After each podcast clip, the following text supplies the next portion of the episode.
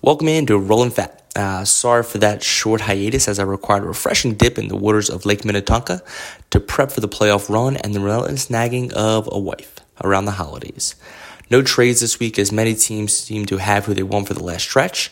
There were a few ad drops, but it doesn't seem like anyone's really fighting over players, more filling in the gaps. Um, the biggest ad to have any impact this week is probably Rex's pickup of Clyde Edwards-Helaire, with Pacheco sitting out and McKinnon coming back with an injury of his own. Um, the Bills aren't great at stop running backs, uh, especially ones involved in the passing game. Outside of that, there were also the rumblings of the Chargers locker room that Ekeler's lost a step and may be getting phased out of that game plan to end the year. So that's why I grabbed Josh Kelley as a long shot in case they go full scorched earth like a first time porn star on this underperforming offense. I wanted to give a separate shout out to Jimmy as he admirably grabbed Robbie Gould off the heap of free agent free agents as he announced his retirement last week. Hopefully, his team can overcome that zero every week to avoid the Balls trophy, or he wises up and grabs a different kicker as the season closes out. Hope you guys enjoyed the little jingle jangle I dropped in the group chat this week. Uh, a little peek behind the curtain on that one. It was probably like 10, 12 years ago when ESPN was doing commercials um, for the college bowl season, and they were using kind of that same song, replacing the words with football lyrics, and I loved it. And I like every year I look forward to it, and then they stopped doing it. So I was like, are they bringing it back? So I said, fuck it, I'm gonna do one of my own. Uh, so typically, this is where I recap the highlighted games of last week. Obviously, we are a week removed from that. So I'm going to do a quick recap of two weeks ago and then talk on some of the biggest movements last week. Uh, so two weeks ago, Bills at the Eagles was the game we were talking about. This game went nuclear. 48 and a half was the expected. Psh, try combined 71. The betting gods did do everyone a favor though, as the high scoring affair was still settled by three points in favor of the Birds, which is what it was expected to be. And to think that I expected the defenses to show up in this one, what the fuck was I thinking? Hurts did only have about 200 yards passing in the affair, but totaled three passing touchdowns to go along with his two on the ground, so he still had a massive day despite the inefficiency through the air. Josh Allen had a slightly better passing day than Hurts, going for 339 and two tutties through the air while also getting two rushing touchdowns of his own. Diggs was back to his normal self, totaling over 15 for the seventh time on the year. Now, as predicted, James Cook did have a rough day on the ground. As I said, the goal line carries. Josh Allen will see those. Well, he did. And if you had Cook, though, he did make up for his lack of production on the ground with some work through the air, matching Stefon Diggs and Gabe Davis with six catchables, six catches for a respectable 57 yards of his own, ending the day with double digits for the seventh time this year and three weeks in a row. Now to recap the uh, start sit predictions I made for that game. Start Hurts, huge check mark. That one was kind of obvious though, so can't really take too much credit there. Swift, eh, a little off as Hurts did dominate the ground game. Brown and Smith, I said were playable. True for Brown, but Davante made me look like a fool with my pants on the ground. Don't start any other running back for the Eagles or tight end. Huge check mark. One tight end catch on two targets, and the other two running backs accounted for 40 scrimmage yards and two t- and two catches. I'm sorry between Gainwell and Scott combined. So obviously, you know, not much to go there. I said there was full confidence in Josh Allen, Diggs, Gabe Davis. Check, check, check. Cook, I said to avoid, but he did end up having a really good day, so I missed on that one. Uh, but jokes on you guys because I was actually talking about Dalvin Cook, obviously. Kincaid also saw a lot more targets at six than I expected, so that was a miss there. So up and down day. All right, so for the highlighted blunts and cunts games, John versus Jay. John ended up wiping the floor with Jay, and then when he was done, he told Jay to do the rest himself as he handed him a blue apron and yellow gloves. The win got John to 7 and 5 at the time while also dropping Jay to 7 and 5. You might not remember, but much of this matchup that week was decided already by the time I recorded, since Thursday and Friday had a combined four games, and in this matchup, Jay had six of his nine guys done, looking at a steep hill to climb in order to be competitive. Mahomes played well, but not well enough, and no one on John's team made a huge misstep as Josh Allen and Bijan Honey Mr. Robinson both nearly doubled their predicted output. The other game was Dave versus Kyle, another whomping as Dave shoved Kyle Bitch in a locker. The Bills Eagles game talked about earlier was the biggest contributing factor to the disparity in score as the combination of Hurts, Swift, Diggs, and Bass scored 78.8 or 15.7 over expected for Dave. Kyle could have made it slightly more competitive if he were to have started Stafford over Baker. And surprisingly, the Jets D versus Miami over Cincy playing Pittsburgh. But he was trying to rest his best players for the playoff run, playing the long game. That win put Dave securely in the catbird seat and dropped Kyle to 500, fighting for his fantasy relevancy again. Those recaps were brought to you by the word of the day luck. The most inflammatory word in the English language, as confirmed by the lib snowflakes unable to digest basic motherfucking mathematical statistics.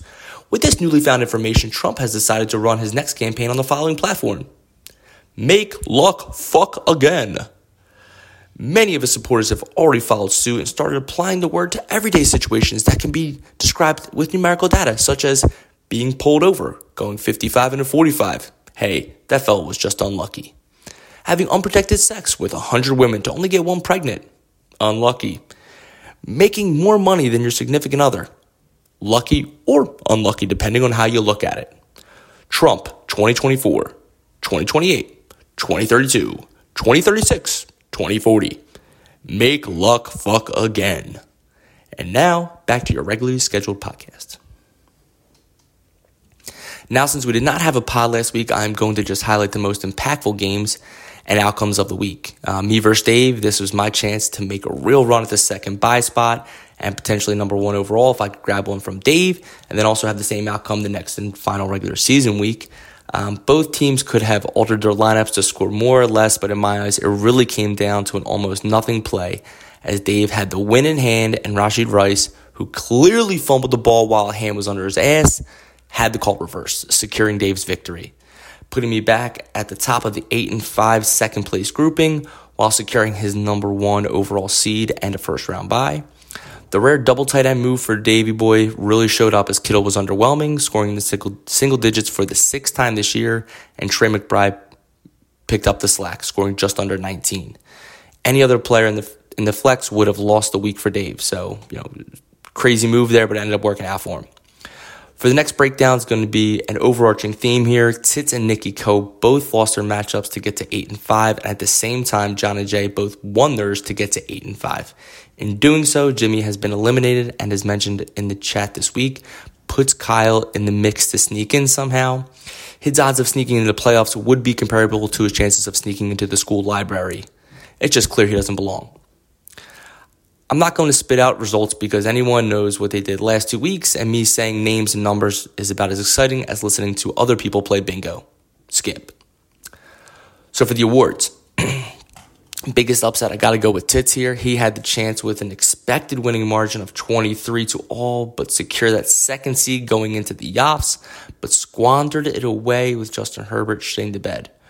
Who would have thought the throwaway ad of Jake Browning could have won Tits this week? Rex, on the other hand, had a trio of Metcalf, Chase, Cooper Kupp, adding 26.6 points to his expected total, which was just enough to overcome his goose egg of Juwan Johnson and somehow his even worse negative one for the Browns D. So, biggest upset there goes to obviously Rex over Tits. Biggest loser is going to be Tits here. and then the biggest winner, I hate to blow this ballooned up ego anymore, but Johnny Boy has been on a roll since this somewhat of a two week award. John has earned it. He beat Jay two weeks ago with the highest score on the week and then followed it up with another strong week winning over Tom in what was originally supposed to be a tight one. Those two wins were necessary to keep him in contention and did just that. Now to recap the Thursday night game. In what may be the biggest surprise of the season, the Patriots, with their number two quarterback, number two running back, and missing two starting receivers and a third contributing receiver, played the Steelers with their number two quarterback, two defensive starters out, in what was an extremely, extremely entertaining game. Both starting quarterbacks ended the day in the low to mid 20s, reaching that total in two very different fashions. Zappe was efficient through the air, throwing for three tutties, 240, and one interception. Trubisky threw for slightly less at 190 for a one to one touchdown to interception ratio, but ran it eight times for yet another score. For the Patriots, the offensive uptick really only supported two guys. Hunter Henry, who grabbed two tutties, was on waivers, and Zeke, who amassed 140 scrimmage yards and a tutty of his own on one of his seven catches while sitting on Tit's bench. Ouch. Juju had four grabs for 90 yards for 11 fantasy points, which is by far the highest on the year. Before this game, he was averaging about three and a half. Once the starting receivers come back, he will probably go back into the abyss of retirement watch. For the Steelers, Diontae was the only relevant player as I chose to sit him as well. Could hurt in the long run, but I'm hoping that Lamb, DJ Moore, Zay Flowers can muster up more than Diontae's 13 points.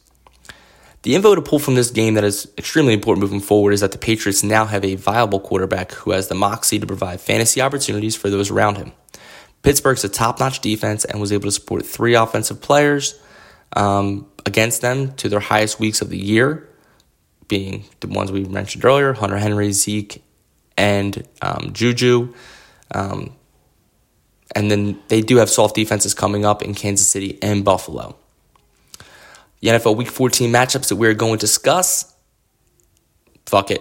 Let's do it. Eagles Cowboys. Currently sitting at an over under of 51 and a half, which is by far the highest on the week. The boys are currently holding the betting edge as they are favored by three and a half. Some of them say three as well, though. You can you know find it. I think all the way up to four as well. It's pretty crazy. This puts the expected outcome about 27-24 in favor of the Cowboys. The first time these teams played in Week Nine, the over under was at 46 and a half and the spread flipped to the Eagles, and it ended up being a total of 52 points. I think Vegas got a little lazy here. I think they looked at the first matchup, said, oh, they scored about 52. Yeah, but this one, the Cowboys are at home. Let's just flip it that way. Um, as you guys realize, the Eagles have been featured on a bunch of these breakdowns, and I promise you, it is not pandering to my audience. They simply have a great fantasy setup. They score a lot with their number two fantasy quarterback, number 15 running back, number four and 14 wide receiver, and even number four kicker, which typically a good kicker shows the offense is scoring a lot of points. Pair that with dead last against wide receivers and second to last against quarterbacks, and it is the perfect fantasy mix for a fuck ton of points. On the other side of the ball this week, Dallas is posting the number three fantasy quarterback, number two wide receiver, number eight tight end, number 13 running back, and number one kicker. They also have the number one fantasy D, but this matchup doesn't typically bode well for fantasy output that way, so we will not be talking about much about that. Now, the Cowboys sit top five against every fantasy position except for quarterback, where they're dead smack in the middle of the pack. The Eagles seem to be looking for an identity, but the one thing you can bet on is Jalen Hurts running the ball. He got banged up a few weeks ago, but with all the reports that he's back to normal and in a high leverage divisional matchup like this, they will not be pulling any punches. I expect him to surpass the usual 10 rushes for 43 yards by a significant margin in this one. If he can keep the secondary of the Cowboys honest with his legs, it not only helps the other running counterparts such as Swift, but will also give way to some deep passing opportunities. If they become one dimensional and in a hurry to score, it will put a major cap on Swift's numbers and potentially Jalen if players are not getting open in time. The number one matchup proved to not be fruitful for Swift or Gainwell when they played week 9, as they both scored around eight fantasy points. But I believe if the Eagles want to put their best foot forward here, they should make a main staple of their offensive attack being the running game. Now, where I can see some struggles offensively for the Eagles, I believe their wideouts are primed for a couple strong days. When Jalen breaks the pocket and needs something to happen, he tends to rely on Smith and Brown as safety nets.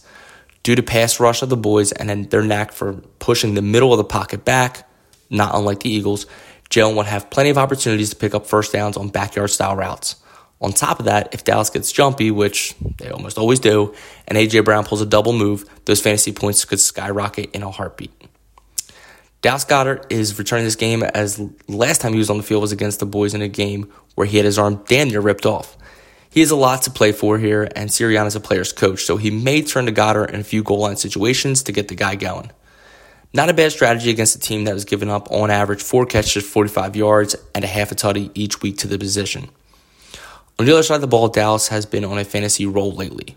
On the season, they're averaging the highest points, a little over 32, third most passing yards at 263, and 11th most rushing yards at 117. And all three categories have significantly had higher averages over the last five weeks coming into this one. Dak has showed up across the board this year outside of two games. Week one versus the Giants, where he really wasn't needed. Defense and Tony Pollard pretty much dominated that game. And week five against the 49ers, where the team just never got rolling. Outside of those two weeks, he's averaged almost 30 fantasy points per game. This is just under what he scored the last time he played the Eagles, and the boys are at home, where he's averaging over 300 yards, three touchdowns, and a third of an interception. So I expect this to be a lot of the same with some running mixed in because as the season has gone on, they've been using that feature in the offense a little more and effectively in the red zone where they struggled to start the season. The conversation around the receivers for the Cowboys for much of the season started and ended with CeeDee Lamb. Typically, with other guys getting in the mix the way Cooks has recently, CeeDee's numbers should take a small hit. That has been anything but the case here. Cooks has scored five different games this year and has a fantasy has been a fantasy relevant player in five of the last seven.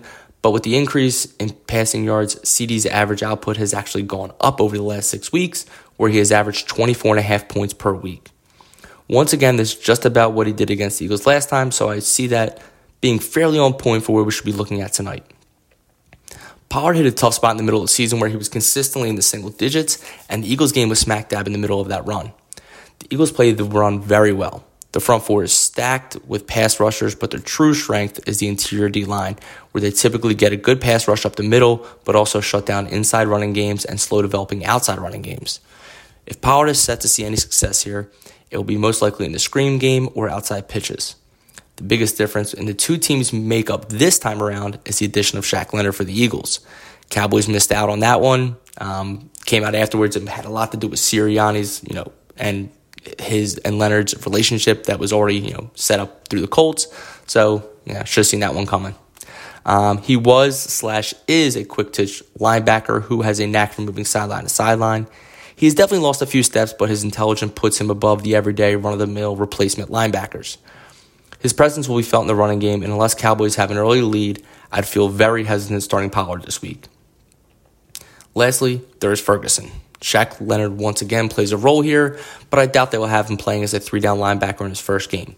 A lot of defensive playmaking in the passing game is reliant upon comfort and knowledge of the guys around you and how you see the offensive movement, shifts, etc. as a unit. Fergalicious had his best game of the season last time these two played. I don't think he will, you know, get to those numbers, but he should have another strong performance. To wrap it up, for the Birds, definitely starting Hurts. Not a requirement to start Swift as he may not see the huge day, but he's been a staple in most lineups this year, so hard to turn away from a guy like that now. Um, I wouldn't start any other running backs for them for sure. I think Brown is an absolute smash play. Davante is strong, and Goedert, you know, like I said, could be an emotional play here. I could definitely see him um, contributing. For the boys, Dak, CeeDee Ferguson, all super high end plays. Cooks is a strong one. Um, you know, he could see he's been very good lately, and Gallup has just been non-existent. Um, Pollard could be, you know, flex potential, but I don't, you know, I don't see that too likely. And if you want a long shot here, Jalen Tolbert could start to see his snaps and targets rise as Gallup is phased out of the offense. Flash sponsor alert, flash sponsor alert. Flex Seal is back. This time for all your holiday needs. Whether it be weatherproofing your home, your screen door bottomed boat, or a pair of old gym shoes, Flex Seal has your stuff. No ornaments for your Christmas tree? Don't fret or go spending an arm and a leg on some delicate piece of shit your children are bound to break. Grab a set of dog testicles, a literal piece of shit in tinfoil, or your cable bill, and Flex Seal that thing to fucking death. Happy holidays, you sons of bitches, from us over at Flex Seal. And now, back to your regularly scheduled podcast. All right, for the breakdown for the blunts and cunts, this is kind of a weird one as we're going into the final week of the regular season, but we'll go this way. Uh, so the first one would be me versus Kyle. Um, doing this for the group because I know for a fact that everyone loves me bickering with two people my wife, don't get me started, and my best man, Kyle. Bitch. Oh, I'm sorry, I almost forgot that one. Kyle needs to win technically to still be in the Yoff hunt. Damn, that has a nice ring to it. The Yoff hunt. Looks like Yoffs are here to stay, brother. Not only do I want to crush the dreams of a good friend, but I also love to secure the most points on the year if I can stay within 16 of Dave on the week. But a win would also cement a first round bye, as I do have the points for advantage pretty strongly over the um, the rest of the eight and five group. The most impactful games here are the Cowboys Eagles games we just retapped, as I have Dak and CeeDee for almost 50 of my expected 125 and then the Cleveland Jacksonville game where he has Evan Engram and I have the Jacksonville defense as well as the Browns kicker Hopkins.